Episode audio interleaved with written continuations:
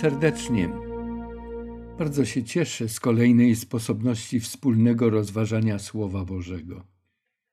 Tak jak zawsze to czynimy, i teraz, zanim czytać będziemy Słowo Boże, pomódlmy się do Boga. Umiłowany nasz niebiański Ojcze, dziękuję Ci za codzienną Twoją opiekę, troskę o nas, za nasze życie, życie moich słuchaczy, także moje, naszych rodzin, bliskich nam osób. Dziękuję za zdrowie, a także wszystkie inne łaski i błogosławieństwa, których tak hojnie nam udzielasz. Dziękuję, że znowu dzisiaj Duch Święty poprowadzi nas w rozważaniu kolejnego rozdziału Apokalipsy. Proszę, aby tak było. Proszę o to w imieniu naszego drogiego Zbawiciela, Jezusa Chrystusa. Amen. Jakim będzie lud Boży, gdy Jezus Chrystus powróci na tę ziemię? Kiedyś Chrystus Pan, rozmawiając z uczniami o zakończeniu trudnych doświadczeń swojego ludu, który żył będzie na tej ziemi tuż przed Jego powtórnym przyjściem, wyraził bardzo głęboką myśl, którą ubrał w formę pytania. Czy Syn Człowieczy znajdzie wiarę na ziemi, gdy przyjdzie?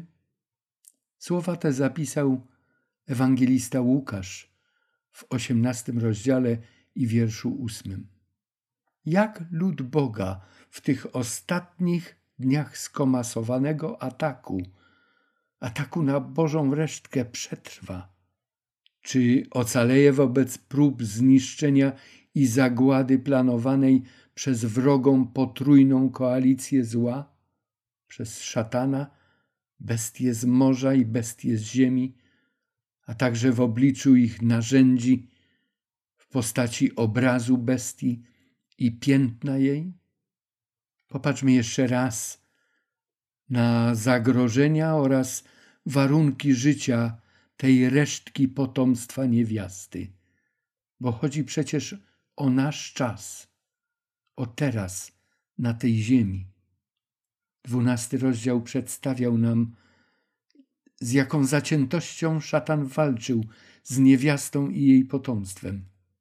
A później, gdy Jezus Chrystus już wstąpił do nieba, nadal prześladował, męczył i niszczył tę niewiastę.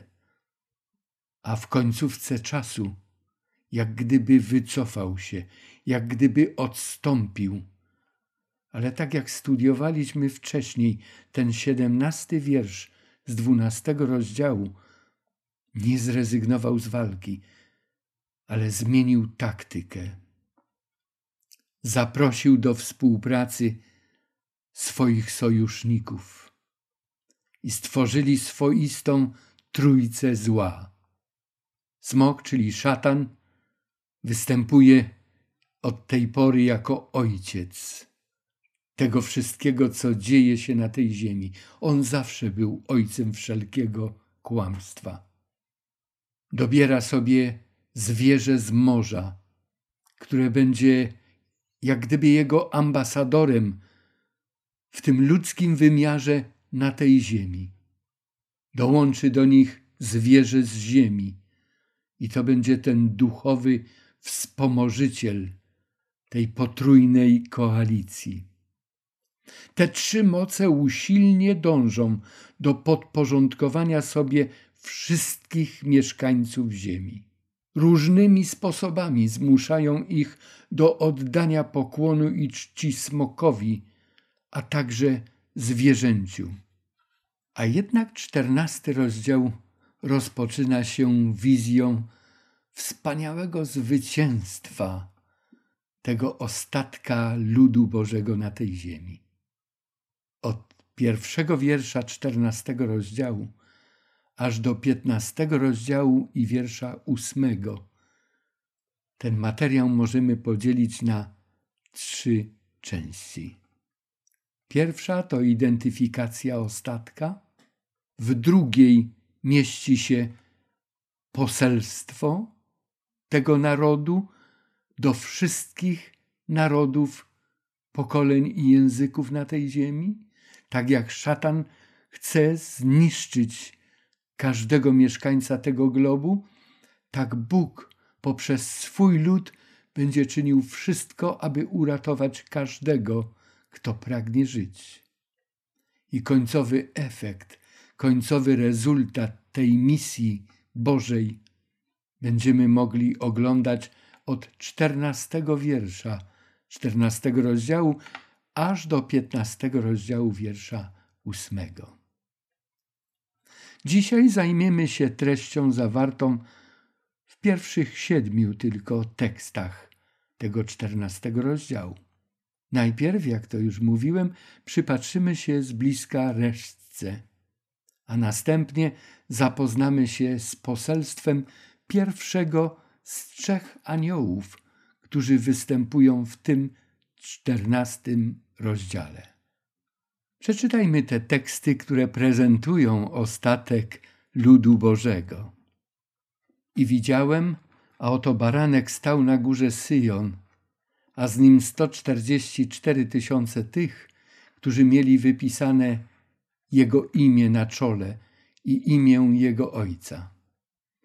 I usłyszałem głos z nieba, jakby szum wielu wód i jakby łoskot potężnego grzmotu, a głos, który usłyszałem, brzmiał jak dźwięki harfiarzy grających na swoich harfach. I śpiewali nową pieśń przed tronem i przed czterema postaciami i przed starszymi, i nikt się tej pieśni nie mógł nauczyć, jak tylko owe 144 tysiące tych, którzy zostali wykupieni z ziemi. To są ci, którzy się nie skalali z kobietami, są bowiem czyści. Podążają oni za barankiem, dokądkolwiek idzie. Zostali oni wykupieni z pomiędzy ludzi jako pierwociny dla Boga i dla baranka. I w ustach ich nie znaleziono kłamstwa. Są bez skazy. Spróbujmy kolejno przeanalizować treści tych dopiero co przeczytanych tekstów. I widziałem, a oto baranek stał na górze Syjon, a z nim 144 tysiące tych, którzy mieli wypisane jego imię na czole i imię jego ojca. To jest treść pierwszego wiersza. Jest to już nasze drugie spotkanie w Apokalipsie z grupą nazywaną tutaj 144 tysiące. Poprzednio w rozdziale siódmym dowiedzieliśmy się o tym, że oni zostali zapieczętowani na czołach swoich pieczęcią Boga. Tutaj oglądamy ich jako triumfatorów, jako zwycięzców, tym razem już z barankiem na górze Syjon, która to góra jest synonimem tronu, stolicy Bożej. 144 tysiące. To lud Boży w czasach końca. Stanowi on odpowiedź na ważne pytanie, które w szóstym rozdziale zostało zadane. Kto się może ostać, gdy powróci baranek? Czy wobec tego 144 tysiące z siódmego rozdziału to jest ta resztka z dwunastego rozdziału wiersza siedemnastego? I tutaj przedstawiona z barankiem na górze Syjon w czternastym rozdziale i wierszu pierwszym? Starotestamentowym tłem dla tego tekstu, który czytamy, jest proroctwo Joela, rozdział trzeci, wiersze czwarty i piąty. Słońce przemieni się w ciemność, napisał prorok, a księżyc w krew, zanim przyjdzie ów wielki, straszny dzień Pana. Wszakże każdy, kto będzie wzywał imienia Pana, będzie wybawiony, gdyż na górze Syjon i w Jeruzalemie będzie wybawienie, jak rzekł Pan, a wśród pozostałych przy życiu będą ci, których powoła Pan. Joel mówił, że będą na górze Syjon.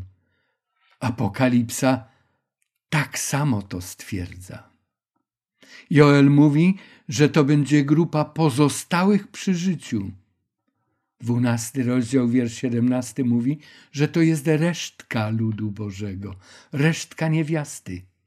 I znowu czternasty rozdział nazywa ich grupą 144 tysięcy. Imię ich, charakter Boga wypisany jest na ich czołach. W siódmym rozdziale to nazywało się pieczęcią Boga na ich czołach. Czciciele prawdziwego Boga przyjęli Jego pieczęć, Jego imię na czoło swoje. Imię na czole to całkowite podobieństwo do charakteru Jezusa, to przynależność do Boga. W czasie końca po stronie Boga nie ma już pozornych chwalców Pana. Służba Chrystusowi oparta jest na całkowitym zaufaniu i oddaniu się Jemu jako Panu, jako jedynemu Zbawicielowi. Prawie do samego końca na ziemi istnieć będą te dwie grupy ludzi. Jedni to będą czciciele smoka i zwierzęcia, a także ci, którzy wielbią Boga i baranka, czyli Jezusa. Czciciele zwierzęcia poddali się mu, przyjęli jego imię na swoje czoło. Jedni uczynili to z przekonania, a inni, co zostało zobrazowane, że przyjęli to znamię zwierzęcia na prawą rękę, ze względów dla nich praktycznych. Opłacało im się. Po stronie smoka jest wielu oddanych mu sług, ale są i tacy, którzy mu służą ze względów materialnych, ekonomicznych, a może i z obawy przed restrykcjami, gdyby mu nie służyli. Służba Chrystusowi oparta jest na całkowitym zaufaniu i oddaniu się Jemu i tylko Jemu jako swojemu Panu i Zbawicielowi. W wierszu drugim i trzecim czytamy i usłyszałem głos z nieba, jakby szum wielu wód i jakby łoskot potężnego grzmotu, a głos, który usłyszałem, brzmiał jak dźwięki harfiarzy grających na swoich harfach. I śpiewali nową pieśń przed tronem i przed czterema postaciami i przed starszymi. I nikt się tej pieśni nie mógł nauczyć, jak tylko owe 144 tysiące tych, którzy zostali wykupieni z ziemi. Jan przeżywa doświadczenie podobne do tego, jakie opisał nam już w rozdziale czwartym i piątym. Te 144 tysiące są wśród tych starszych, tych istot niebiańskich. Tam, gdzie starsi, aniołowie, cherubowie wielbią Boga, rozlega się pieśń 144 tysięcy. Pieśń, której nikt inny nie mógł się nauczyć poza nimi. W piętnastym rozdziale i wierszu trzecim dowiemy się, że oni śpiewali pieśń Mojżesza, sługi Bożego. Pieśń Mojżesza śpiewana była wtedy, gdy naród był wyzwolony z Egiptu, gdy przeszli przez Morze Czerwone. Ale tym razem dotyczy to uwolnienia od prześladowań koalicji zła. Jest to wyrwanie z ucisku. Ta pieśń jest pieśnią doświadczeń tych, którzy to przeżyli. Oni zostali wykupieni z ziemi. To jest ta niebiańska lokalizacja Syjonu. Przed tronem Najwyższego znajduje się to grono 144 tysięcy.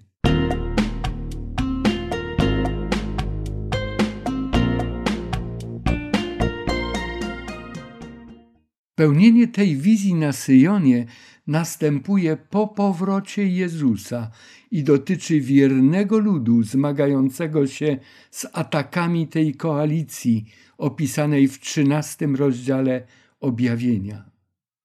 To jest ta resztka, ten ostatek, ci pozostali przy życiu, te 144 tysiące. Jak mówiliśmy, siódmy rozdział przedstawiał ich także jako tych, którzy wiernie naśladują baranka, dokądkolwiek idzie. W siedemnastym wierszu dwunastego rozdziału zostali nazwani resztką nasienia niewiasty.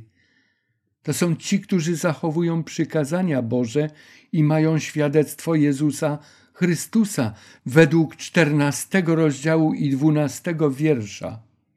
Bo tak zostali i tam opisani jako zachowujący przykazania i wiarę Jezusa. W wierszu czternastym czytamy: To są ci, którzy się nie skalali z kobietami, są bowiem czyści. Podążają oni za barankiem, dokądkolwiek idzie. Zostali wykupieni z pomiędzy ludzi jako pierwociny dla Boga i dla baranka. Ta mowa o czystości tutaj, to mowa o czystości moralnej, ale szczególnie czystości w związku z Jezusem Chrystusem. W tym małżeństwie chodzi o tę wierność. Ta czystość, panieństwo, dziewictwo, jak to różnie, różne przekłady oddają te myśli w czwartym wierszu czternastego rozdziału, to wyraźna symbolika. Określenie panna, dziewica, niekoniecznie oznacza, że z ich strony nigdy nie została popełniona żadna niegodziwość, żadna zdrada wobec Zbawiciela Jezusa Chrystusa, który jedynie jest bezgrzeszny. Bóg nazywa swój lud panną, nawet po fakcie jego niewierności Bogu i Bożym zasadom. Już w Starym Testamencie, w księdze Jeremiasza, w czternastym rozdziale i wierszu siedemnastym, a również w osiemnastym rozdziale i wierszu trzynastym czytamy o pannie izraelskiej, która cierpi. O pannie izraelskiej, która dopuszcza się rzeczy wstrętnych wobec swojego Boga. Biblia zawiera myśl niejako wtórnego duchowego dziewictwa. Posłuchajmy pewnych tekstów Pisma Świętego na ten temat. Apostoł Paweł napisał w drugim liście do Koryntian w jedenastym rozdziale te słowa. Zabiegam bowiem o was z gorliwością Bożą, albowiem zaręczyłem was z jednym mężem, aby stawić przed Chrystusem dziewicę czystą. Obawiam się jednak, ażeby jak wąż chytrością swoją zwiódł Ewę, tak i myśli wasze nie zostały skażone i nie odwróciły się od szczerego oddania się Chrystusowi. Te słowa apostoł Paweł napisał do Koryntian, do wierzących w pierwszym wieku. Bóg zawsze dbał o to i jego słudzy, którzy prowadzili ten kościół poprzez wieki, aby ten kościół pozostał w wierności swojemu Zbawicielowi.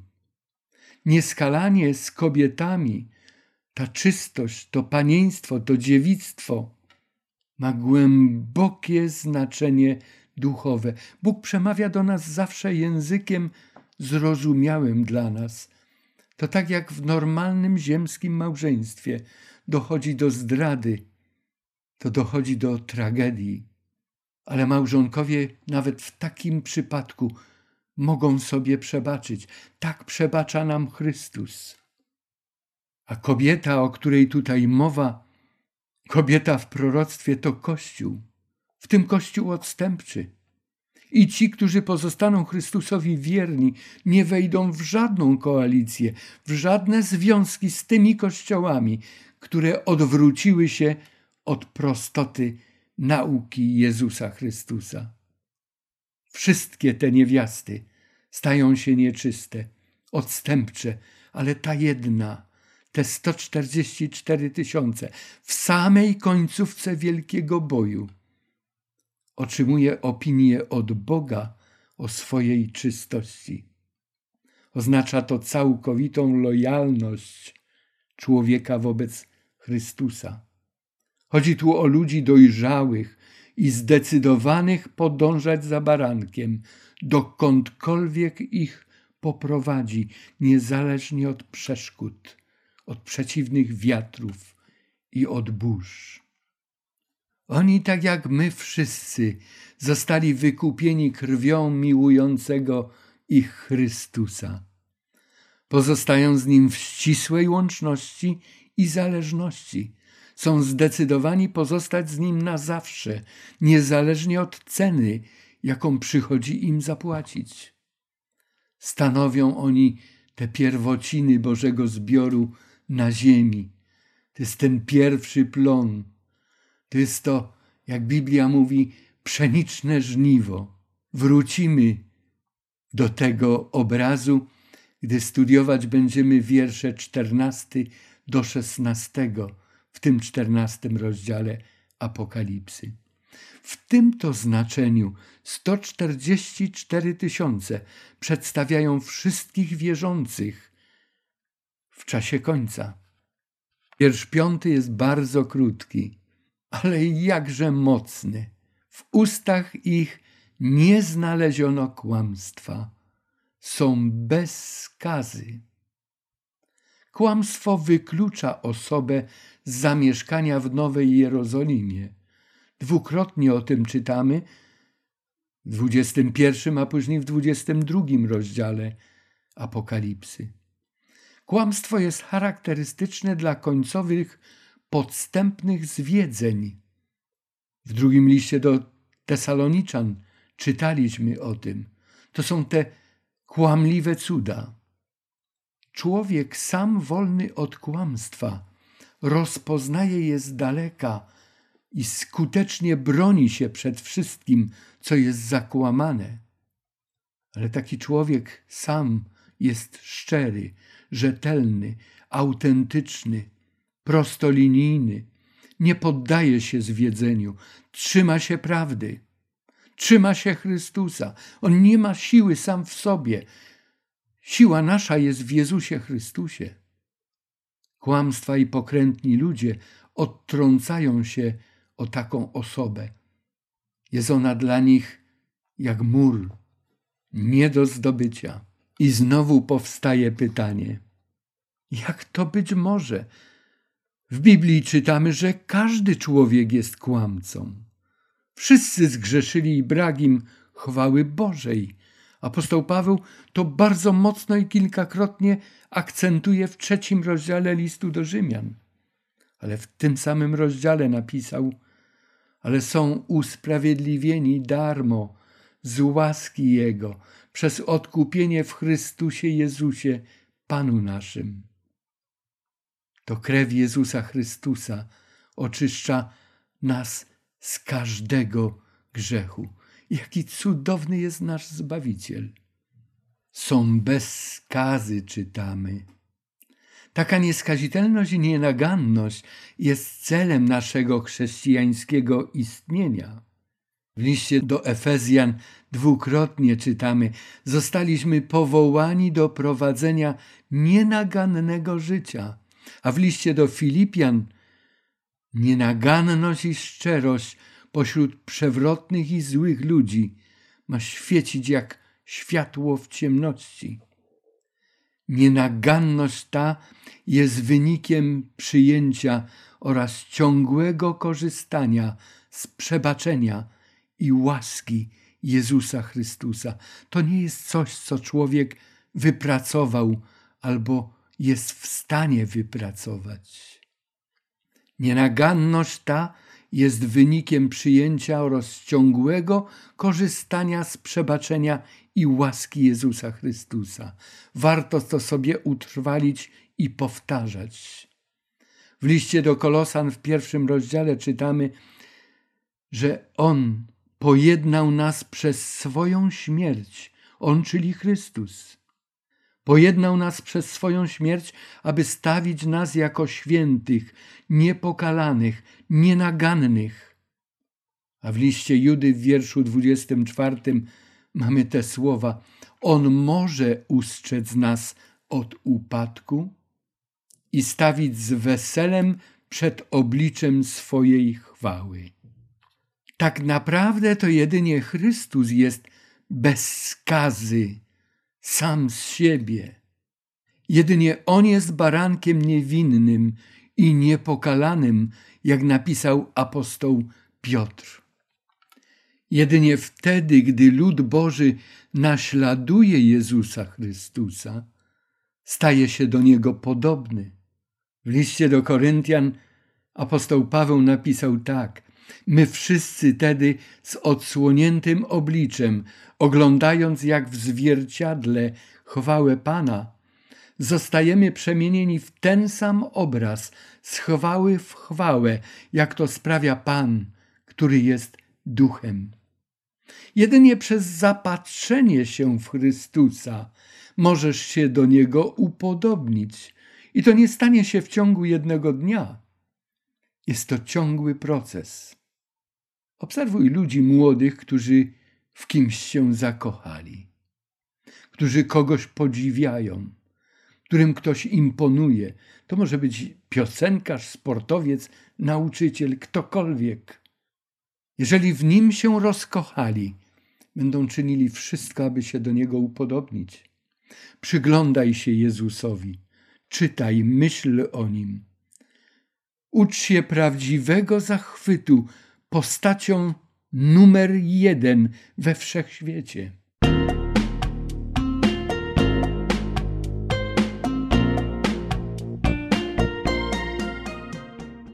Przyjrzyjmy się ostatniemu poselstwu głoszonemu przez resztkę. Przyjrzyjmy się temu, jaki kształt przyjmuje Ewangelia Boża w kontekście ostatniego starcia dobra ze złem w tym wielkim boju. I widziałem innego anioła, napisał Jan, anioła lecącego przez środek nieba, który miał Ewangelię wieczną, aby ją zwiastować mieszkańcom ziemi i wszystkim narodom, i plemionom, i językom, i ludom, który mówił donośnym głosem: Bójcie się Boga i oddajcie mu chwałę, gdyż nadeszła godzina sądu jego, i oddajcie pokłon temu, który stworzył niebo i ziemię, i morze, i źródła wód. Ostatnie zwiastowanie Ewangelii współczesnemu światu nie będzie to jakaś nowa Ewangelia.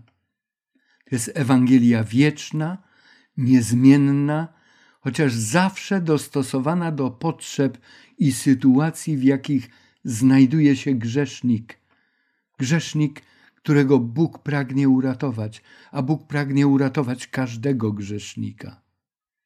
Ewangelia dotyczy tego, czego dokonał Jezus Chrystus. To jest Jego bezgrzeszne życie, Jego śmierć za grzesznych ludzi. To jest Jego zmartwychwstanie i w niebo wstąpienie. To Jego pośrednictwo w niebieskiej świątyni. Jego powtórne przyjście i wzbudzenie umarłych. To sąd i zniszczenie wszelkiego zła i przywrócenie wiecznej radości, wiecznego pokoju i szczęścia w całym wszechświecie. Zwiastowanie tej wiecznej Ewangelii kieruje naszą uwagę na zapowiedź Jezusa i będzie głoszona ta Ewangelia o Królestwie po całej ziemi na świadectwo wszystkim narodom i wtedy nadejdzie koniec.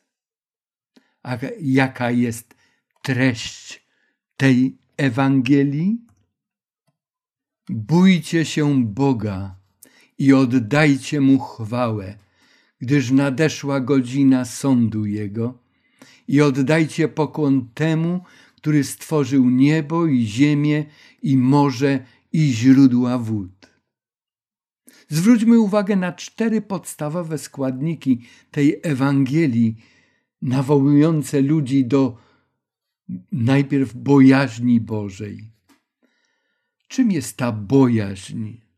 Czy jest to rodzaj strachu, motywacja do unikania go? Wezwanie to oznacza raczej okazanie szacunku, podziwu, zachwytu. Bać się Boga to traktować Go z należytą powagą, traktować Go serio. Przykłady tego, co to znaczy bać się Boga, znajdujemy w Starym Testamencie już. W przypowieściach w pierwszym i dziewiątym rozdziale czytamy, że bać się Boga to oznacza przyjąć Jego mądrość. Psalm 111 mówi: Bać się Boga to posłuszeństwo Jego przykazaniom. A przypowieści trzeci rozdział i szesnasty rozdział mówią, że bać się Boga to unikać zła, to stronienie od grzechu.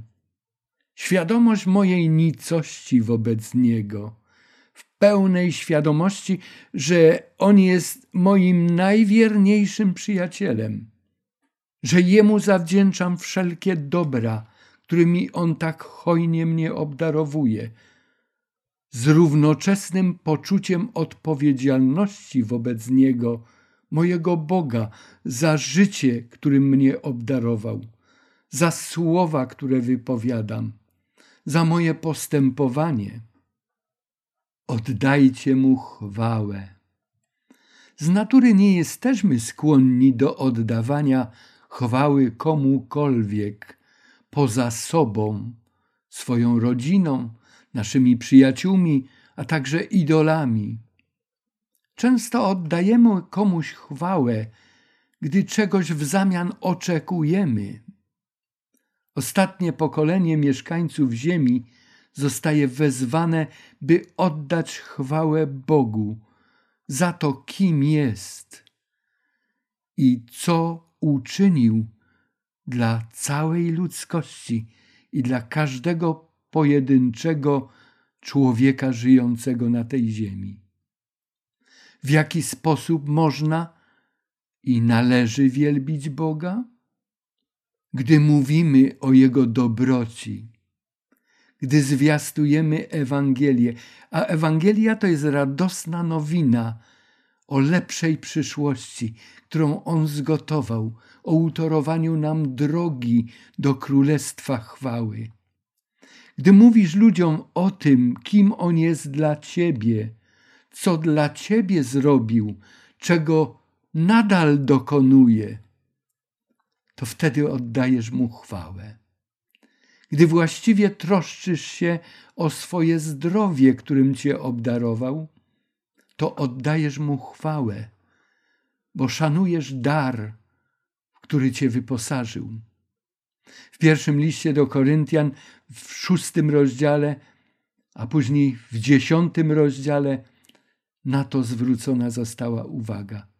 Gdy traktujemy siebie jako podmiot wartościowy dla Boga i dla ludzi, dla Boga przede wszystkim, który zapłacił za nas cenę krzyża, dla ludzi, którzy nas otaczają i którzy nas potrzebują, wtedy oddajemy chwałę Bogu. Każdy z nas w oczach Boga ma ogromną wartość.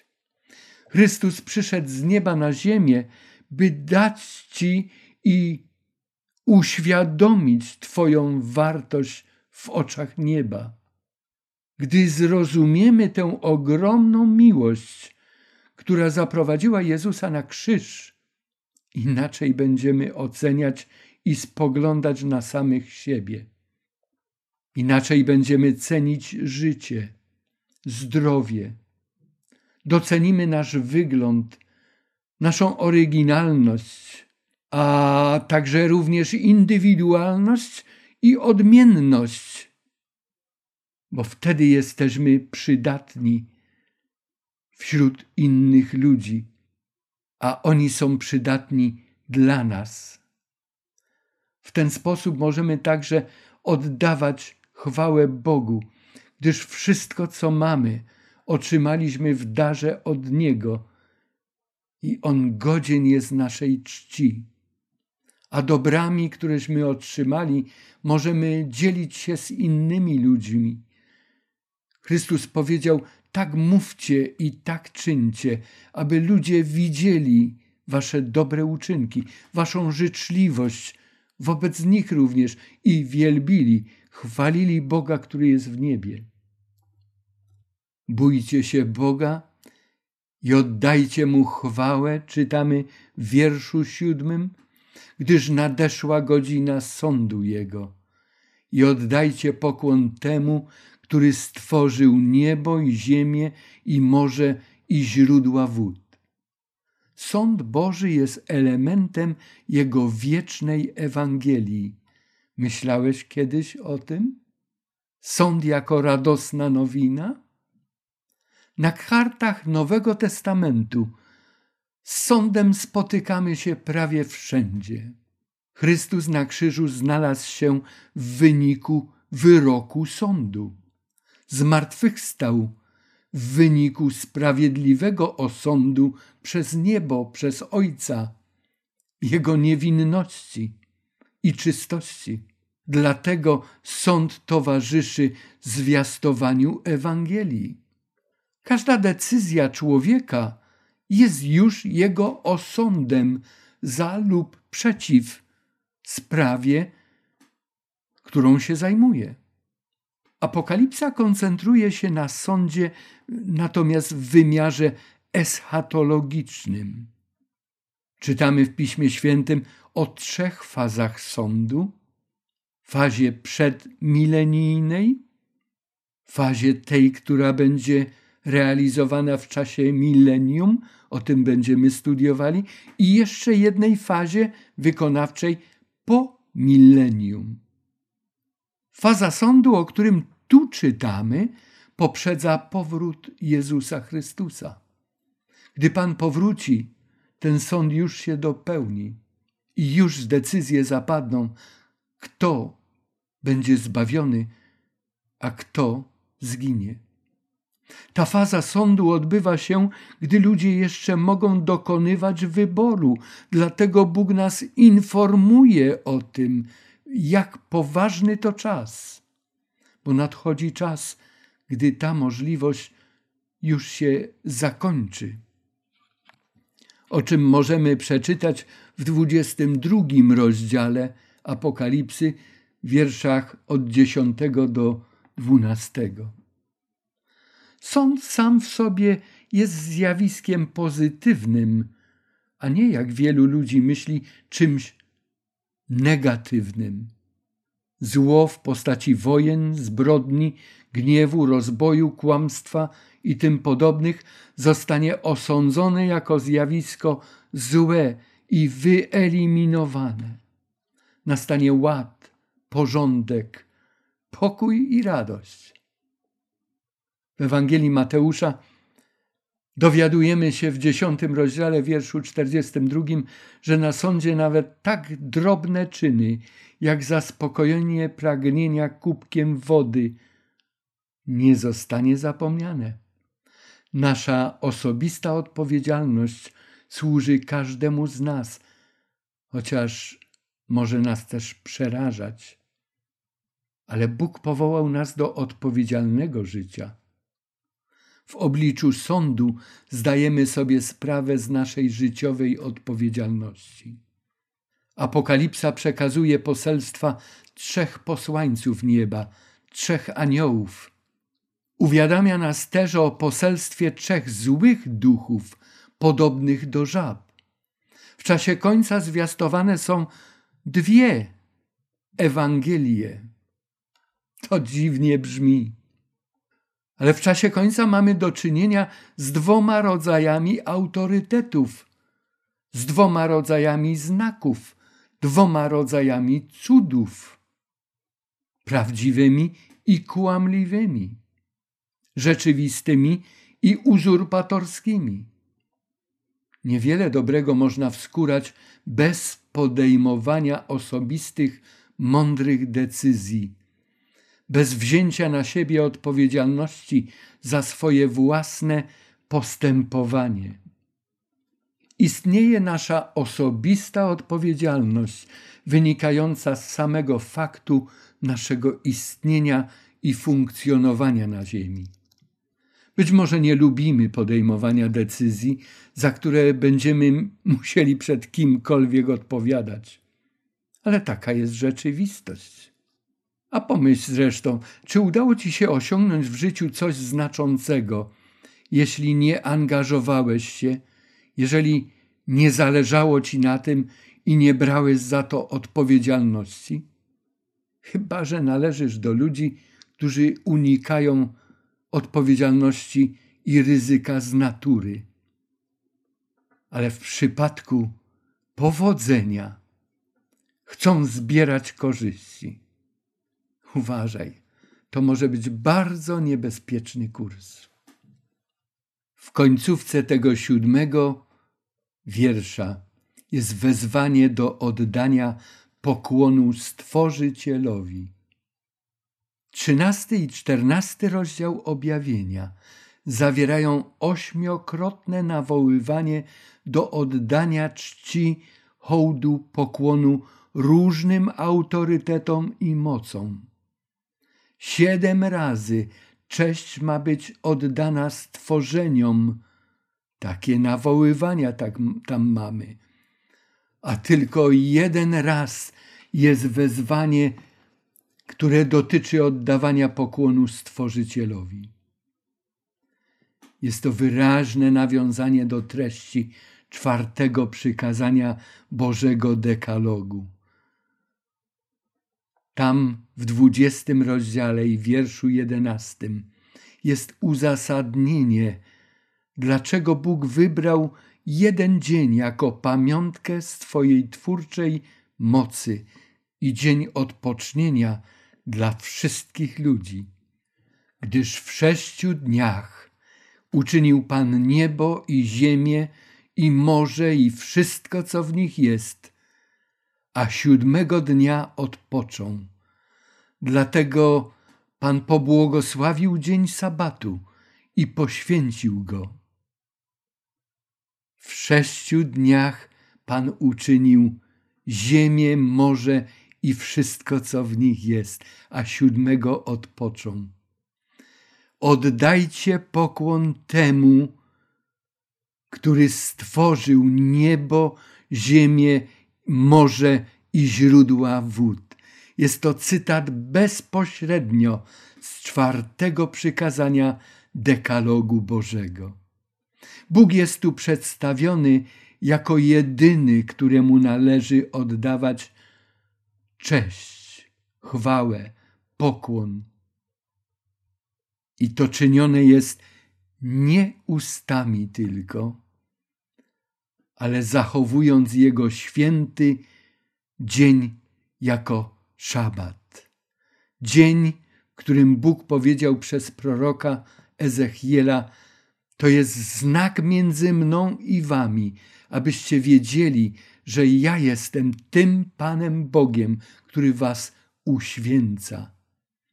To jest znak uświęcenia, znak budowy charakteru na wzór charakteru Jezusa Chrystusa.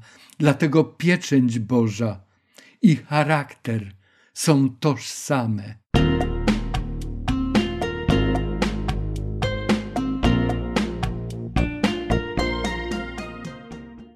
możemy zauważyć, jak w bardzo dobitny, acz bardzo subtelny sposób Bóg zwraca uwagę na znaczenie hołdu, pokłonu i posłuszeństwa Bożemu dekalogowi w czasie końca. Tymczasem zobaczmy, jaki jest stosunek smoka i jego koalicjantów do Boga i Jego przykazań. Smogi Jego koalicjanci raz za razem łamią Boże przykazania. Rozdział trzynasty ukazuje nam, jak tworzy się ta fałszywa trójca, co jest podeptaniem pierwszego przykazania. Nie będziesz miał innych bogów przede mną czy obok mnie, powiedział Bóg trzynastym rozdziale, wierszu czternastym jest mowa o tworzeniu obrazu zwierzęcia i oddawaniu mu czci. Jest to łamanie drugiego przykazania Bożego. W trzynastym rozdziale wierszu szesnastym jest mowa o bluźnierstwach przeciwko imieniowi Boga. Jest złamanie przykazania trzeciego. A w trzynastym rozdziale wierszu szesnastym znamie zwierzęcia, zarządzenie, przykazanie ludzkie, dekret ludzki jest i charakter buntu człowieczego jest umieszczany na głowach ludzi, gdzie powinna być pieczęć Boga. Przykazanie Boże, posłuszeństwo, znak uświęcenia, znak przynależności do Boga Stworzyciela. Ale Biblia mówi nam, jak wielkie znaczenie dla Kościoła ostatków mają te rzeczywistości. W czasie trąbienia siódmego anioła, kiedy to nastał czas sądu Bożego, ukazana została skrzynia przymierza w świątyni w niebie. I o tym czytaliśmy w jedenastym rozdziale. Skrzynia przymierza znajdowała się w miejscu najświętszym świątyni i mieściła w sobie Boży dekalog. Księga Powtórzonego Prawa nas o tym uwiadamia. I ostatnie pokolenie chrześcijan wiernych Bogu charakteryzuje się posłuszeństwem Jego przykazaniom. Zarówno w dwunastym, jak i czternastym rozdziale tak wyraźnie zostało to napisane. Zwróćmy uwagę na kilka istotnych myśli. Najważniejszą cechą ostatniego pokolenia wierzących jest podobieństwo ich charakterów do charakteru Jezusa. Solidność, a także świadoma odpowiedzialność w obliczu Boga za myśli, słowa i czyny wynikające z przynależności do Niego dla Jego naśladowców mają bardzo duże znaczenie. Czas sądu jest czasem uporządkowania wszystkich spraw we wszechświecie. Jest to też czas spełnienia i naszych najwspanialszych nadziei. Święcenie sabatu jest idealną reakcją na przyjęcie Ewangelii Wiecznej. Jest to odpowiedź na Boże oczekiwanie posłuszeństwa i wierności resztki, wierności Jego ludu w obliczu trudności i prześladowania. Czynią to dlatego, że tak bardzo potrzebują społeczności z Nim, Jego uświęcenia, a sabat jest tym znakiem uświęcenia między Bogiem i Jego ludem. Skłońmy czoła nasze w modlitwie. Drogi Boże i Panie nasz, chcemy Ci podziękować za ten bardzo jasny obraz triumfu i zwycięstwa tych, którzy zaufali Tobie do samego końca. Niezależnie od trudności, przeszkód, oszustw i zwiedzeń wokoło, oni pozostają Tobie wierni. Boże, daj nam łaskę takiego życia. Prowadź, kształtuj, ucz nas i daj, abyśmy należeli do grona wiernych Twoich dzieci, rozgłaszających Twoją chwałę wszystkim ludziom, z którymi się spotykamy. Niech Twój pokój będzie z nami. Proszę Ciebie, dopomóż nam, by ten obraz zwycięstwa i znalezienia się przed tronem Twoim wśród istot niebiańskich i zaśpiewania tej cudownej pieśni, której uczymy się w codziennym życiu, w doświadczeniach, w trudnościach, w problemach, aby stał się naszym udziałem, aby był naszą rzeczywistością, bo pragniemy tego. W imieniu Jezusa Chrystusa dziękujemy Ci za każdy dzień naszego życia. Proszę o szczególne błogosławieństwo dla moich słuchaczy. Być może niektórzy po raz pierwszy zetknęli się z tym poselstwem, które tak wyraźnie Ty przedstawiasz. Dopomóż, aby decyzje, które podejmujemy, aby należeć do Ciebie, być z Tobą, były trwałe. Amen. Dziękuję za udział w dzisiejszym spotkaniu. Kolejne spotkanie będzie nosiło tytuł Tragiczne skutki niewiary. Będziemy studiować czternasty rozdział, wiersze ósmy do trzynastego. Jako zadanie domowe w nadchodzącym tygodniu czytamy czternasty rozdział od wiersza ósmego do trzynastego. Dobrze? Możemy się jeszcze tak umawiać o zadania domowe? Dziękuję Wam bardzo. Do usłyszenia.